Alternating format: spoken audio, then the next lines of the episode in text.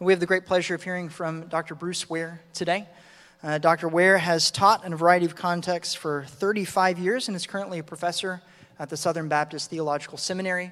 Uh, I had the great pleasure of sitting under Dr. Ware's teaching as a student there and was regularly convicted and challenged both by the content as well as the passion with which he spoke. And so it is a great pleasure to have him here today. Dr. Ware has authored a number of books, including God's Greater Glory, God's Lesser Glory. And one book that is particularly relevant to his subject this morning um, is that on the Trinity called Father, Son, and Holy Spirit Relationships, Roles, and Relevance. A book I highly recommend to all of you, as not only does it help you think through practically uh, a very challenging doctrine, but again, think through what it means to us today and its importance. Dr. Ware and his wife Jody have been married for 42 years. They have, is that right, 42 years? Okay, good. We got the last one wrong, so I need to make sure. Uh, he and his wife have been married for 42 years. They have two daughters and three grandchildren. And it is, again, a great pleasure to have him come. So, Dr. Ware, if you would come forward. Thank you. Thanks, man. Well, what a joy to be here with you again. I was here with you in 2015. It, it seems like a blink uh, since, since I was with you, but you know, it's a similar situation, look, looking for a pastor, and so you, you pull in who you can find, you know. So here, here I am. And uh, it's a joy to be able to, to unfold the word to you. And we're just grateful for the ministry of this church in this area. And uh, pray that God would continue to bless you and bring, bring to you uh, a wonderful pastor. Uh, I've been praying for that since Dave Anderson told me about this. And uh, it's important to have the right person. So we pray that the Lord would, would provide that for you and uh, continue to expand the ministry of your church. Well, it's, uh, it's a pleasure for me this morning to unpack a bit about who God is. If you were here in 2015, I did two messages then on God. I mean, this is my, my main subject that I have studied and thought most about and, and uh, preached on over the years, really, are attributes of God, or in this case, the Trinity. And so it's a delight to do that. Let's just have a, a word of prayer real quickly before we begin. Father, as we come together, now and open your word, we do pray that your Spirit would direct all of us to hear your word rightly and, and see in it that this is your self revelation. You are revealing to us, us who you are.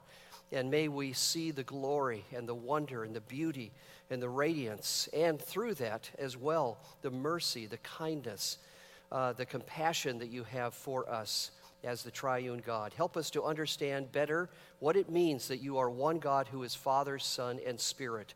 And we will give you great praise and uh, thanksgiving for that. We pray in Christ's name. Amen. I don't know if you have the handout for the, the message. I'm not quite sure if that was distributed or not. You do? Okay, so if you have that, you, want, you might want to pull it out. I, I, mentioned by way of introduction this, this question Have you learned to read your Bibles through Trinitarian lenses, right? Sort of like glasses you put on, which uh, enable you to see indicators of the Trinitarian persons as you read the New Testament in particular. It's just amazing to me. I mean, this happened to me many years ago. It was while I was teaching, though. I mean, I, I had already finished school and, and was in, uh, in a teaching position when, through Ephesians chapter 1, the Lord used to open my eyes to begin to see what, what was for me an entirely new way of understanding who God is, and that is through understanding the distinctive Trinitarian persons that Paul spoke of. You know, Paul, when he speaks of God in, in, the, uh, in his letters, in fact, this is true for the whole New Testament. When you come across God, it's most often God the Father. Uh, sometimes it's God the Son. Uh, John 1 1, in the beginning was the Word, the Word was with God, the Word was God. But, uh, but most of the references are to God the Father. So if, if you look at uh, what is being said of God, it rarely is the one God who is overall, the triune God. It, most of the references, including divine pronouns, you know, the he's, the hims, and the hises, as they relate to God, are, are references to one or another Trinitarian person ah, this he, this him, this his is the Father, or it's the Son, or whatever the case might be. And you'll see that this morning as we look at Ephesians 1. And this has just opened up a world to me that I have so enjoyed and, and relished over many years now of being able to see more clearly the distinctive markers of the Trinitarian persons as, as you read the Bible. Well, we'll see that this morning in Ephesians 1. Really, the sermon is very simple in structure. I'm going to begin by looking at verses 1 and 2 with you at, at what I call the contours of the structure of the Trinity, where Paul indicates, just in the way that he thinks of the father son relationship, how that relationship indicates the contours of Trinitarian doctrine. And then we're going to take a look at verses 3 to 14 that outline for us really the work of the Father and the Son and the Spirit in our salvation. And Paul very, very carefully delineates uh, what each one contributes in a kind of a summary fashion in, in Ephesians 1 3 to 14. I, I think it would be good, though, excuse me, for us to read uh, the, chap, the, the, section first before we uh, begin diving into it so we have it in mind. So if you would turn in your Bibles to Ephesians 1, and let's read verses 1 to 14. I'll be reading from the New American Standard Translation. Paul, an apostle of Christ Jesus, by the will of God, to the saints who are at Ephesus and who are faithful in Christ Jesus. Grace to you and peace from God our Father and the Lord Jesus Christ. Blessed be the God and Father of our Lord Jesus Christ, who has blessed us with every spiritual blessing in the heavenly places in Christ just as he chose us in him before the foundation of the world, that we would be holy and blameless before him. In love, he predestined us to adoption as sons through Jesus Christ to himself, according to the kind intention of his will, to the praise of the glory of his grace, which he freely bestowed on us in the beloved, the beloved Son. In him we have redemption through his blood the forgiveness of our trespasses according to the riches of his grace, which he lavished upon us. In all wisdom and insight, he made known to us the mystery of his will according to his kind intention, which he purposed in him with a view to an administration suitable to the fullness of the times, that is, the summing up of all things in Christ, things in the heavens and things on the earth. In him also, we have obtained an inheritance, having been predestined according to his purpose, who works all things after the counsel of his will, to the end that we who were the first to hope in Christ would be to the praise of his glory. In him you also, after listening to the message of truth, the gospel of your salvation, having also believed, you were sealed in him with the Holy Spirit of promise, who was given as a pledge of our inheritance with a view to the redemption of God's own possession to the praise of his glory. This is the word of the Lord. Thanks be to God. Well, let's begin with verses 1 and 2, where we see something of the Trinitarian structure just in the way that Paul speaks of the Father and the Son. So he begins in verse 1 Paul, an apostle of Christ Jesus, by the will of God. So notice that he's an apostle of Christ, not by the will of Christ, right? But by the will of God. Now, who is God? Is this the one triune God? Well, I don't think so, because if you look on, just uh, the next phrase in verse 1, uh, to the saints who are faithful in Christ Jesus, uh, verse 2, grace to you and peace from God our Father and the Lord Jesus Christ. Verse 3, blessed be the God and Father of our Lord Jesus Christ, that he understands God as shorthand for God the Father. So here he says he's an apostle of Christ by the will of God the Father. So, what it indicates here is that there's a distinction between Father and Son. They are two distinct persons. So, if you think in terms of the doctrine of the Trinity, you might think of it as a giant block doctrine that has to be upheld by two pillars, two supports for the doctrine of the Trinity. If either one of them is lacking, the whole doctrine collapses. And that first pillar that upholds the doctrine of the Trinity is the distinction pillar. Distinction, where Father, Son, and Spirit are distinct persons. The Father is the Father, not the Son. The Son is the Son, not the Spirit. So, indeed, three of them uh, comprise the one God Father, Son, and Spirit. And here you see that in the way Paul speaks of himself as an apostle of Christ, that is, sent to represent Christ, sent to advance the mission of Christ, sent to proclaim the gospel of Christ. But who is it who commissioned him to do this? The Father. The Father did, by the will of the Father, he says. And by the way, there's one other uh, indicator here in verse 1 that we'll see much more in a bit, and that is the ultimate authority that the Father has over all things, including the sending of the Son, the commissioning of Paul the Apostle to represent Christ, the ultimate authority that the Father has in all things that take place. We'll see more on that in just a bit. So, uh, verse 1, we see then this, this distinction pillar that upholds the Trinity. Now, look at verse 2 with me.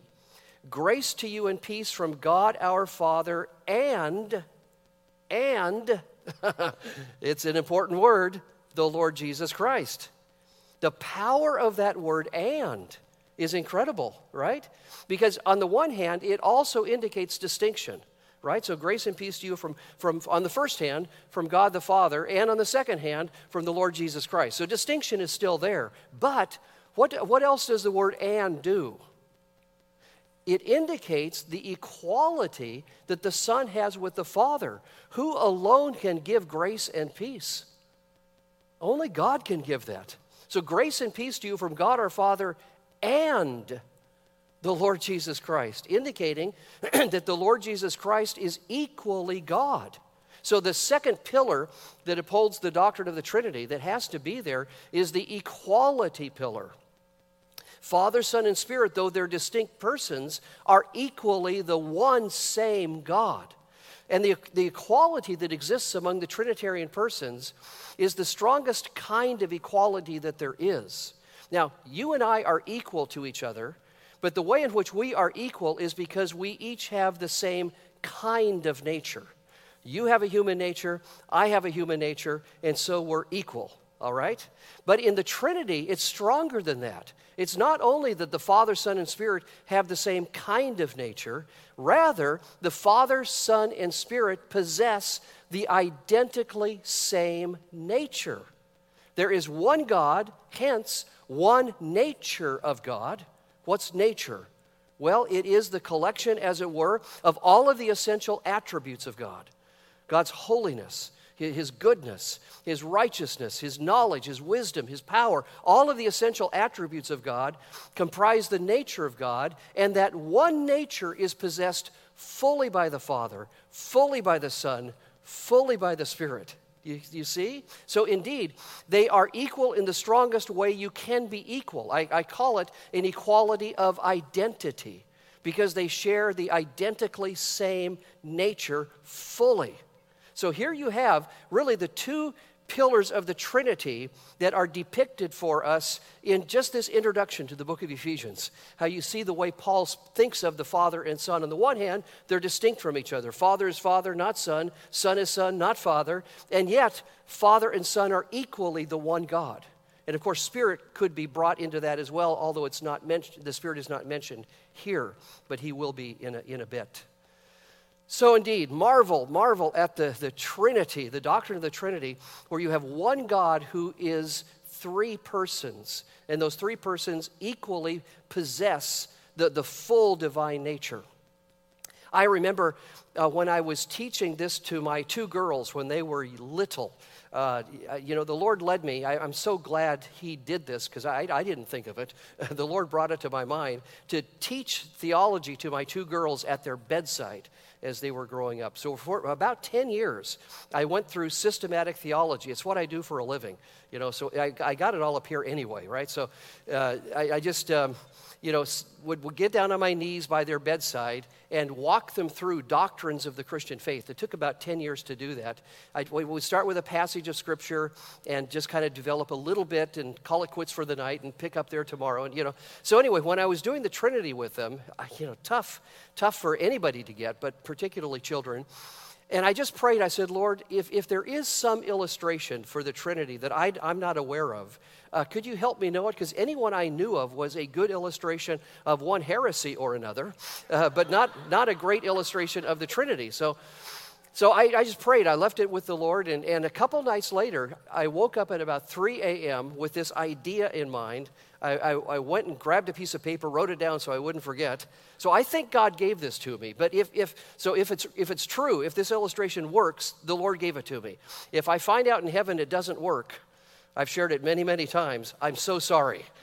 What, what, what can I say? It's my fault. But anyway, here, here's the illustration. Imagine if you had. Uh, uh, three colored markers, and you took the first one, say a blue marker, and drew a big circle on a whiteboard. So you have on the board one circle encompassed by a blue line. Now you take a, a green marker and overlap the blue exactly and draw on the board a, a green circle that overlaps the blue one exactly. And then you take a red marker and overlap the other two exactly. Draw a red circle on the board overlapping the green and the blue exactly.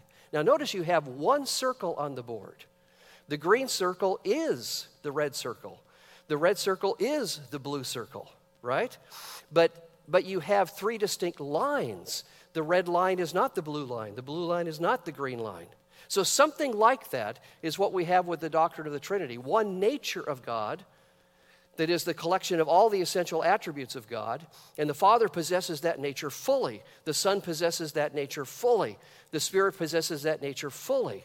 But the Father is a distinct personal expression of that one undivided divine nature. The Son, a distinct personal expression of that one undivided divine nature, and likewise the Spirit. So, indeed, one God expressed personally through the three persons of the Father, Son, and Spirit. John 1 1, I mentioned it to you just a moment ago. Th- think of these two pillars of the Trinity that are uh, articulated in John 1 1. In the beginning was the Word, and the Word was with God. The two of them are with each other. So, distinction right? You have the Word and you have God who are with each other, distinction. And the Word was God, equality. Do you see it? So, indeed, both of those have to be in place for us to understand the doctrine of the Trinity. All right, let's move forward now to verses 3 to 14 and take a look at how the Father, Son, and Spirit work to bring about our salvation as summarized in this passage. So we begin with the Father. As we look through this, we see evidence that the Father indeed is the grand architect of salvation. The grand architect of salvation, the designer, the one who planned and purposed what would take place, comes from the Father. And verse 3 begins right there. Paul begins, Blessed be the God and Father of our Lord Jesus Christ, who has blessed us with every spiritual blessing in the heavenly places in Christ. Now, certainly, Paul could have begun this letter a different way that would speak of the one God in the fullness of the Trinity. He could have said, Blessed be God who brings to us all the blessings that we receive. True enough, but not precise enough, evidently, for the Apostle Paul. So instead of saying, Blessed be God, he says specifically, Blessed be the God and Father of our Lord Jesus Christ who the Father has blessed us with every spiritual blessing in the heavenly places in Christ. So notice that every blessing is designed by the Father, it comes ultimately from Him. He's the one who has planned, purposed, uh, designed every blessing that we receive in this life and in the life to come, which just staggers the mind because you realize the outpouring of those blessings will never end for all of eternity. It's incredible. If we knew now the lavishness of what the Father has prepared for us, we would be embarrassed to have so much love and kindness planned for us. It's incredible. So, the Father has designed every blessing that we receive in this life and in the life to come, and all of them secured through the work of His Son. You see it? In Christ Jesus. So, indeed, it's in Christ that all these blessings are realized. They're accomplished in the work of Christ. Now, I think the Spirit is also implied in verse 3. Notice he says, Blessed be the God and Father of our Lord Jesus Christ, who has blessed us with every spiritual blessing. Right? So the question comes up what does Paul mean by spiritual blessing? Here, here's one option. Could it mean, could he mean that he has in mind blessings that come from the Father that are spiritual in nature as opposed to physical blessings. You know, because those physical things don't really matter anyway, right? Like food, clothing, shelter. You know, th- those things are, aren't important anyway, right? I don't think that's what's in, what, what, what, Paul is indicating here. That's kind of Gnostic, if you understand first century Gnosticism, to separate spiritual as what really is valuable and material things are not, even evil in some forms of Gnosticism. That's not the Bible's view, though. I mean, think of it in the Lord's Prayer. What's the first request? After you pray, Our Father who is in heaven, hallowed be your name, your kingdom come, your will be done on earth as it is in heaven. Give us this day our daily bread. Pretty physical, wouldn't you say? And from whom does this come? Our Father who is in heaven, right? So, indeed, I, I don't think it's separating spiritual and physical. I, I, think that's a false dichotomy. Every blessing, physical included, co- comes from the Father. So, here's what I think he is saying that is, every blessing that that is brought to us through the agency of the Spirit. Spiritual blessing, spirit wrought blessing. So, designed by the Father, accomplished by the work of the Son, and mediated to us by the Spirit, who brings to us all of those blessings that the Father has designed, that the Son has accomplished. So, indeed, the Father is the one from whom every blessing comes. Now, for Paul, when he thinks of the blessings that the Father has brought to us, the very first blessing that he records in Ephesians chapter 1 comes then in verse 4. Notice, notice where he begins. Just as he, the Father, remember, you've got to learn to read divine pronouns by looking at which Trinitarian person it is. Because almost all of them in the New Testament, almost all of the divine pronouns are one or another Trinitarian person. Just as He chose us, how do we know that's the Father? How, how do we know that He is the Father in verse 4? Well, it flows out of verse 3 Blessed be the God and Father. That makes sense, right? So just as He, Father, you would think would be the, the most logical uh, person to, to see here. But notice just as He chose us in Him. Who's the Him? It's the Son, clearly, in light of verse 3. All things come through the Son. So just as He, the Father, chose us in Christ, uh, that we should be holy and blameless be, before the foundation of the world, that we should be holy and blameless before Him. See, the Father and the Son and the Spirit, but the Father is holy. For us to be with Him, chosen to be with Him, guess what we have to be? Holy and blameless. So, indeed, I, I won't take you to chapter 5 right now, but Ephesians chapter 5, the famous verse 25 Husbands, love your wives as Christ loved the church. Dot to dot to dot, verse 27, that she may be holy and blameless.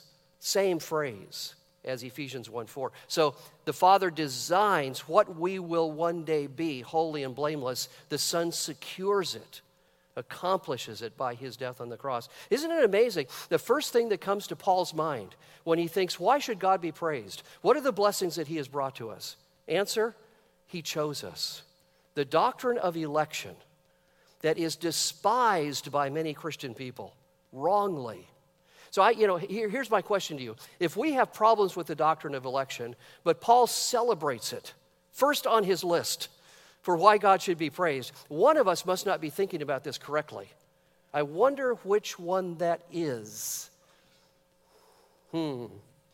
So, indeed, here you have it. I mean, we would not be in the family of God. Go on to verse 5.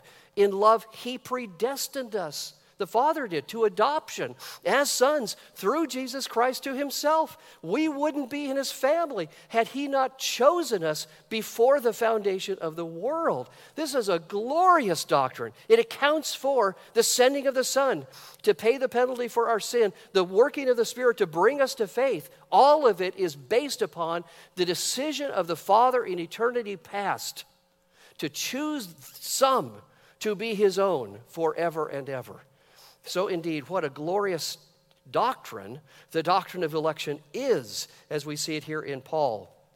Now, he goes on, really, all that's said in, in these verses, verses 3 to 14, focus on the gift of the Father. But I want you to see one in particular that's just astonishing. Look at verse 9 with me. In the NASB, the sentence division actually begins at the end of verse 8.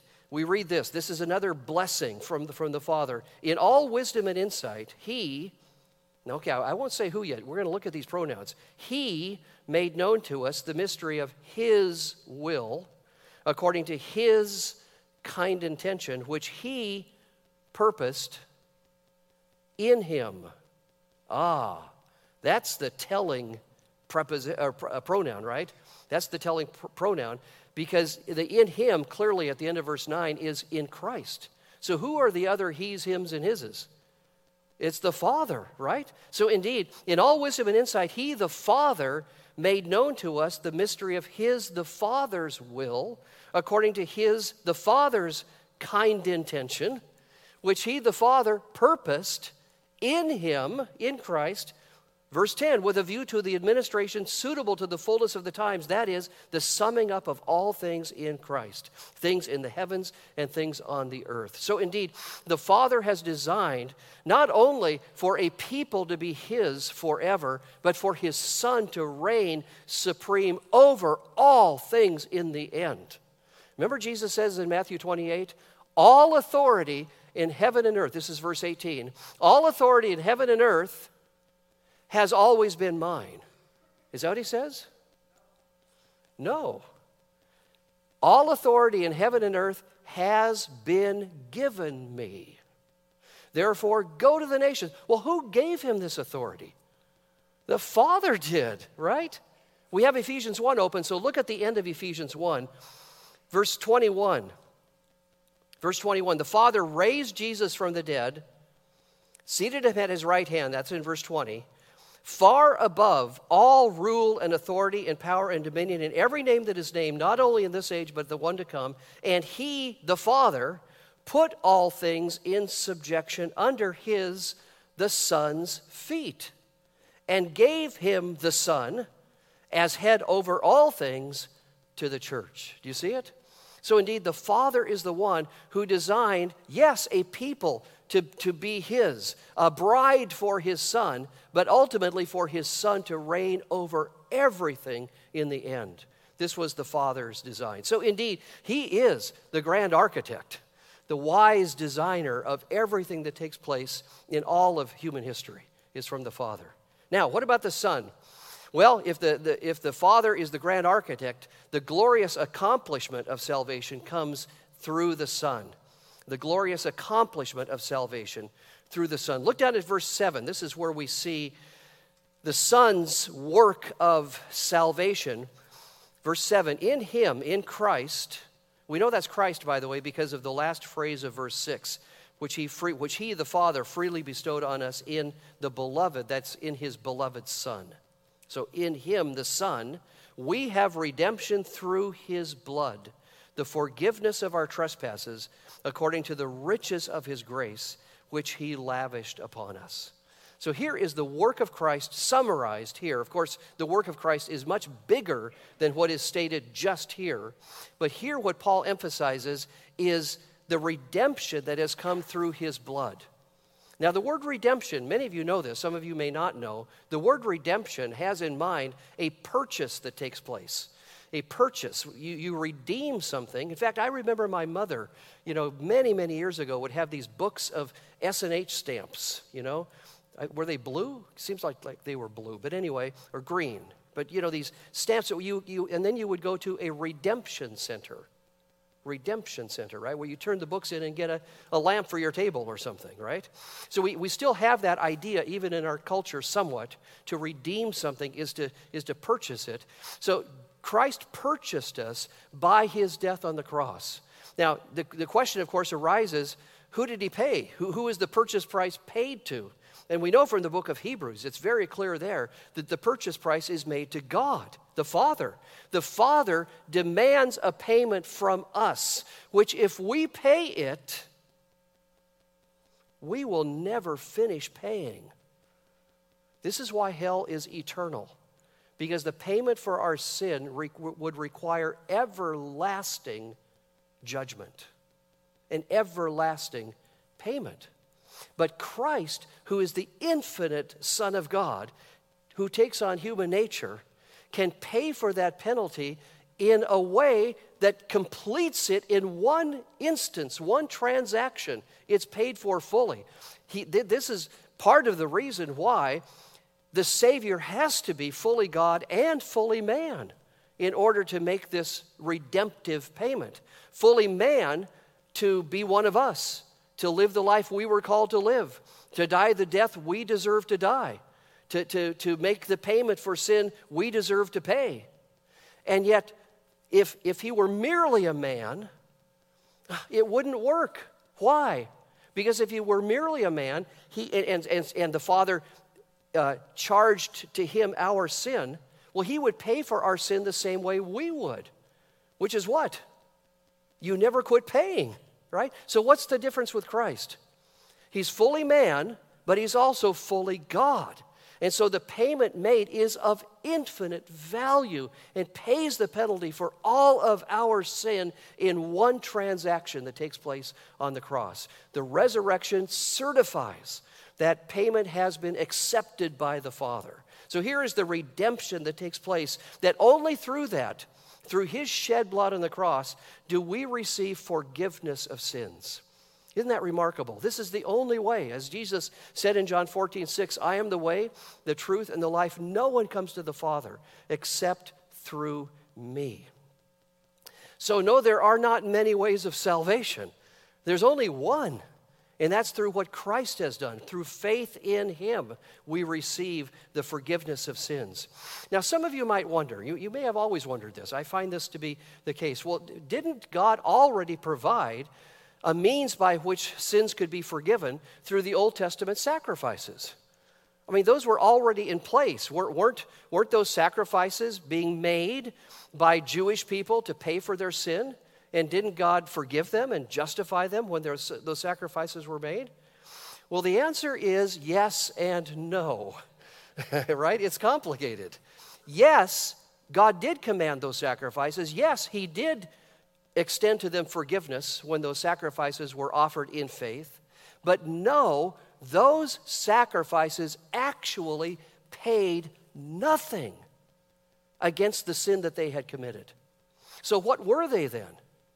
They were promissory, right? Payment or promissory sacrifices that had in mind the sacrifice that would one day be made by Christ, where all of the payment is made by him. Hebrews 10, verse 4, you might make a note of it. Hebrews 10, 4, the writer of the Hebrews says, The blood of bulls and goats cannot take away sin. The blood of bulls and goats cannot take away sin. So none of those sacrifices in the Old Testament ever actually paid for anything. But what they did was provided a type, a type anti-type link. Here, here's my analogy uh, that I think is helpful. When you go to the store uh, these days, almost always, you pay with a you ah pay with a credit card. Put put that pay in scare quotes, right? You pay with a credit card. So you hand them the credit card, you sign the little slip or the screen, and what you're doing is signing a legal obligation to make a future payment that is legally binding such that you can take that item out of the store right now, though you have paid how much for it? Zero. Nothing. But you take it out of the store, and the guard, the security guard doesn't stop you for stealing because you signed a legal document that obligates you to a future payment. Do you see it? So, this is what happened in the Old Testament. Every single time a sacrifice was made, someone signed the credit card slip obligating himself to a future payment. Who was that? It was the Father. The Father who sent his Son to be the one who would make that payment. So, indeed, he extended forgiveness to them uh, anticipating the coming of Christ by which the payment would be made. So, indeed, here we have in Christ the redemption that takes place, and the only place that redemption takes place through one, one sacrifice, one uh, uh, work on the cross accomplishes the entirety of salvation because of the Son's uh, own life as the God man given for us. So, indeed, He is the one who redeems us through his blood and brings to us true forgiveness of sins according to the grace of the Father. So we've looked at the, the role of the Father as the grand architect, the, the grand accompli- the glorious accomplishment of salvation through the Son. What about the Spirit? Well, the Spirit is spoken of, as I mentioned, I think in verse 3, there's a hint there that the Spirit is the one through whom all that Christ has secured for us is then brought to us, is, is, is applied to our lives. But the Spirit comes up again in much richer terms in verses 13 and 14.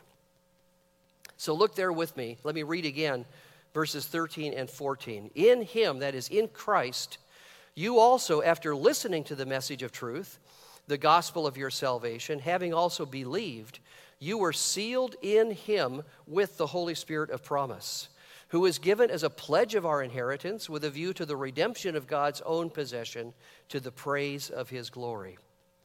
Now, notice in verse 13, this is just important for all of us to see. Notice that, that Paul says that in Christ, you also, after listening to the message of the truth, so people who are saved have to hear the truth of the gospel before they can be saved. And then they, they listen to the message of the truth, the gospel of your salvation, having also believed, then they are saved. You see it? So, indeed, the Bible indicates that the only way that people can be saved is when they know of Christ when they know the message of the gospel of Christ who has died and been raised, and, and they believe that, they believe the gospel message that Christ has died for their sins and been raised victorious uh, to vindicate the, the efficacy of his death. And, and indeed, uh, this is important for us to affirm because in our day there is a growing number of people, uh, evangelical theologians and others, who are claiming that people can be saved apart from the knowledge of Christ. Because God is in the world everywhere, right? The omnipresence of God. And if God is everywhere in the world, surely His love is there. So there must be a way by which people who have never heard of Christ can actually be saved. And, and there's a, a you know, a, a lot of literature that has come out defending this view. The problem is, it doesn't fit the Bible. It's just, just is, I mean, it's, it's a giving in to sentiments of our culture. Yeah, we would like that, wouldn't we? Yeah, s- sounds better to think that people have access to saving truth just through God and creation or something like that.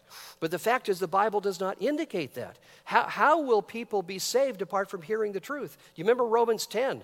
Let me just remind you. Uh, anyone who calls upon the name of the Lord may be saved, says Paul. But how shall they call upon him whom they have not believed?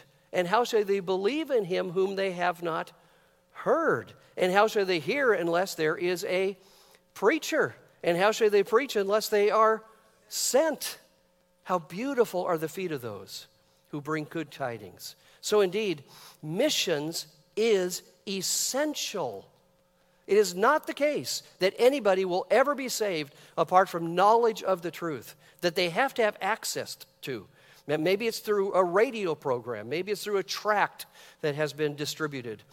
But most often through verbal proclamation, uh, people hear the gospel and are saved. Okay, so indeed, in Christ, you also, after listening to the message of truth, the gospel of your salvation, having also believed, so you've, you've heard the gospel, you believe. Here's what happens you were sealed in Christ with the Holy Spirit of promise. So the first thing he mentions here is a sealing that takes place. We are put into Christ.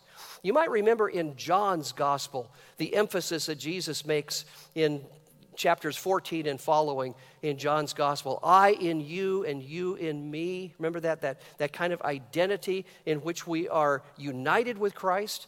Paul in Romans chapter 6 were united with Christ in his death and resurrection. So there is a oneness of the believer with Christ that happens the very moment that believer believes in Christ. As, as soon as that man or woman puts faith in Christ, the Holy Spirit seals that person into Christ. and because the Holy Spirit, who is omnipotent God, seals them, nothing can change this. It's one of the strongest arguments for what is sometimes called eternal security. Once saved, always saved, is the way it's sometimes put. And it's a glorious doctrine. It can be abused. It can lead people to think, oh, I walked an aisle, so I'm fine. And then you live like the devil. That's not what the Bible says salvation looks like. Salvation looks like ongoing faith. True saving faith is marked by ongoing faith, ongoing trust, ongoing obedience. So, indeed, but, what, but if you really have genuinely put your faith in Christ, indeed you are sealed into Christ. The Holy Spirit puts you there, unites you with Christ, and nothing can separate you from that. It's a glorious thing. But then he goes on to say, not only does he seal you into Christ, verse 14, the Spirit also is given as a pledge of our inheritance with a view to the redemption of God's own possession to the praise of his glory. He's the pledge of our inheritance. So, in other words, the Father gives the Spirit to us as a token of his promise. You are mine forever. Isn't that beautiful? I mean, the closest thing that we can think of in our culture context is an engagement ring. A, a, young man giving a, a young woman an engagement ring, indicating the token of his promise that he will give himself to her, right? Now, of course, we know human engagements can be broken.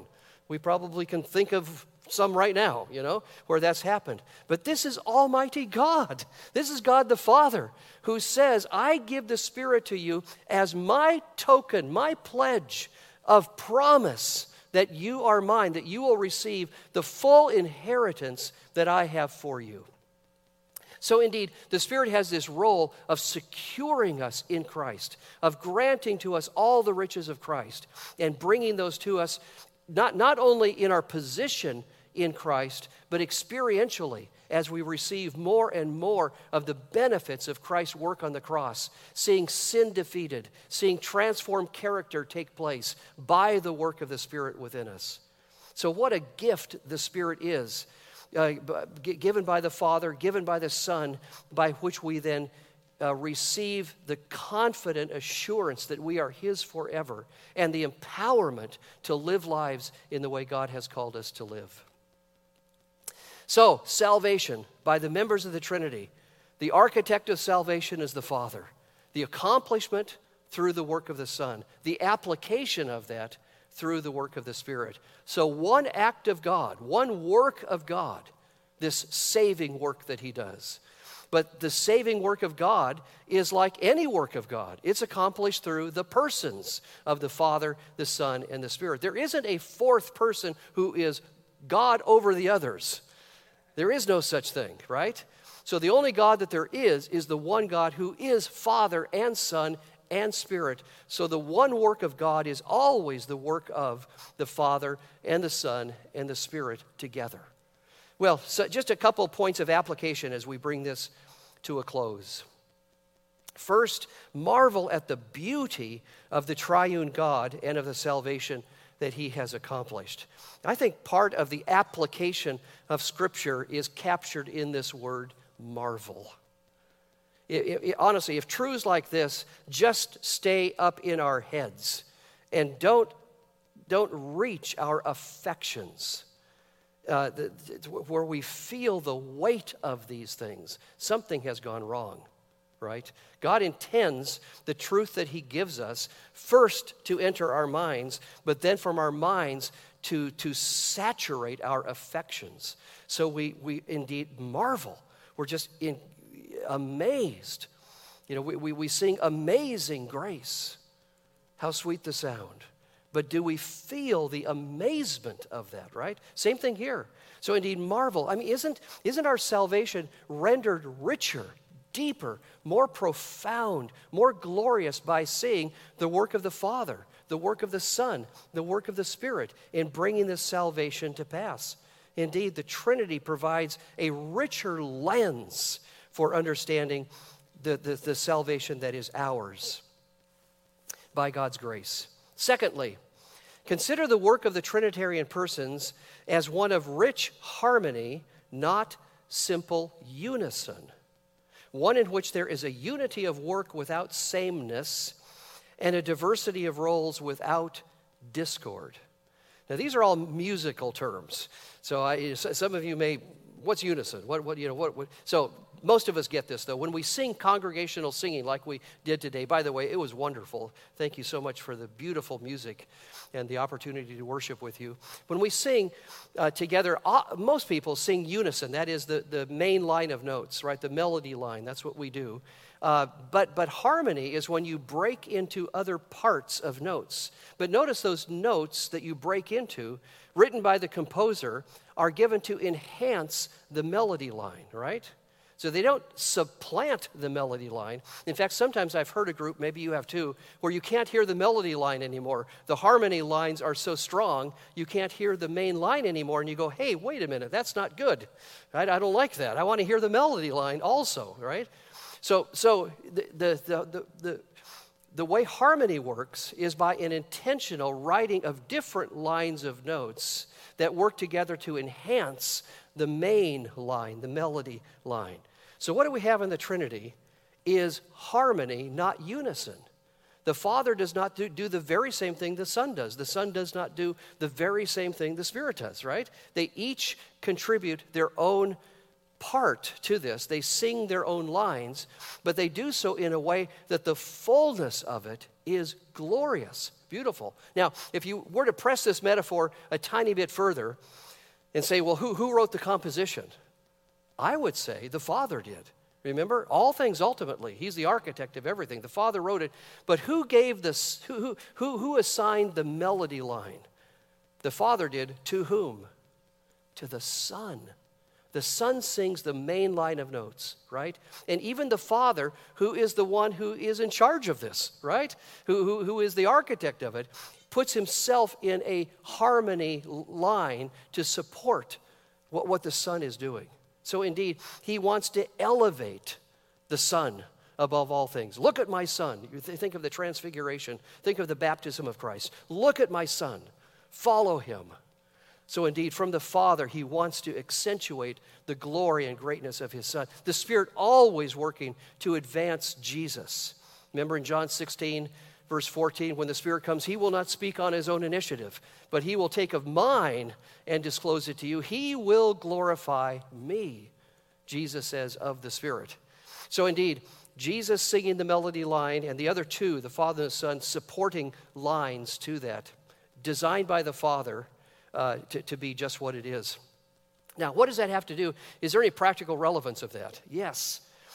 We're created in the image of God, and part of, part of that imaging is to image something of the Trinity. You see this in Genesis 1, where all of a sudden plurals are stated. Then God said, Let us, who? Let us make man in our image, according to our likeness, right? Trinitarian.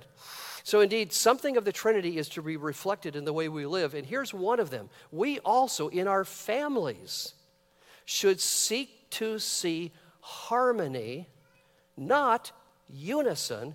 Everybody has to think exactly the same, do exactly the same, dress exactly the same. That's communism. That's not God. I, have been to Romania where I've seen in Bucharest what Ceausescu, the communist dictator there, did to that city, knocked down all of the beautiful Parisian architecture, almost all of it, and built like you know, st- uh, brick or uh, concrete buildings in the place of those, identical buildings, every one of them. And, you know, that's communism. But God loves variety in unity, right? In unity. So, it, so a family should not, should not emphasize unison, but it also should not allow discord. What's discord musically? Well, I'll give you an illustration. It's three three year olds sitting on the same piano bench. That's discord. So it, it's not that. The Trinity is not that. You know, the Son saying, I'm going to do my own thing. I, you know, I'm going to do this over here. And the Spirit saying, I'm not, I'm not interested in that. I don't want to do that. I'm going to do this. No, this is not the way the Trinity works. They are in harmony. They are working, each one contributing what he does, but in a way that advances the one goal, one mission, one purpose, one work of the one God. And that should be the way it is at our homes, in our churches, right? Where, where we see gifting in the body of Christ, emphasizing distinction, but all serving the purposes of growing us up in Christ. You see it? distinction and unity together. Okay, last life application capital letter C, understand the intrinsic authority submission structure within the relations of the very Trinitarian persons themselves, and embrace the relevance of this to human life made in God's image, authority and submission in relationships of husbands and wives, church leaders and church members, and other places as well. But here we have in the Trinity this beautiful reality of Father, Son, and Spirit who are equally God with the strongest kind of equality that there is an equality of identity. Each fully God, because each possesses the one undivided divine nature fully. And yet, Father is always Father. This wasn't a flip of the coin.